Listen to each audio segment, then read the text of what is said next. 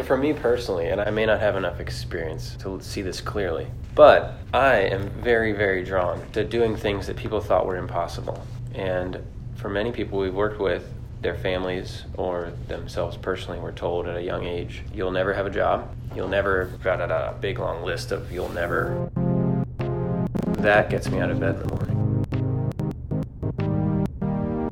So this summer was rough for us. A lot of people lost jobs because it's their first job and you blow it on your first job. Mm-hmm.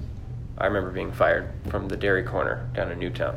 And a lot of times the people we're working with, they're adults who have not had a real out in the community that has nothing to do with disability.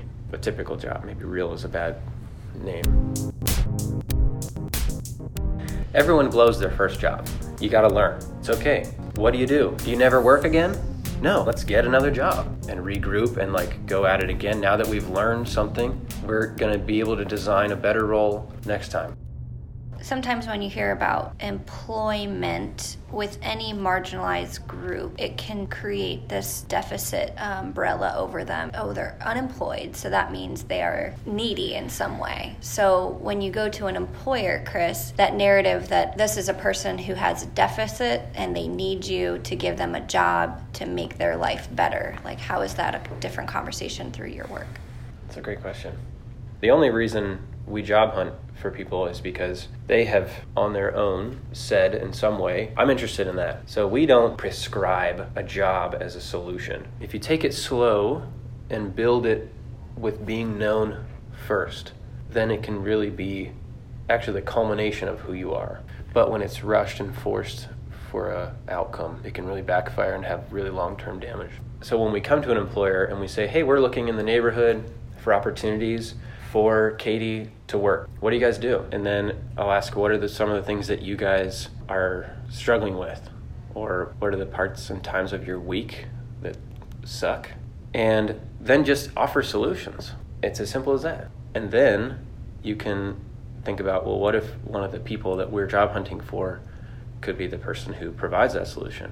And what would that look like? And then we would introduce the person we're thinking may be a fit there, but it's based on, does this help your business? Are you willing to have a trial period? Or are you willing to hire this person and reconvene in 30 days and talk about what's working, what's not, what can we shift so that it will work long term? And small businesses, if the team is small enough, that's a really easy conversation. And they're really open to that kind of experimentation. They're not married to some org chart that they can't stray from. Mm-hmm. They're able to look at the things in between and see opportunities. So that's been really, it's humbling to see businesses yeah, let's try it. I know personally a job has changed my life for the better, of who I am, what I'm capable of doing. And I see that in the people we work with. Mm-hmm. Their personality changes in positive ways. Yeah. They gain confidence, they are more comfortable in their own skin.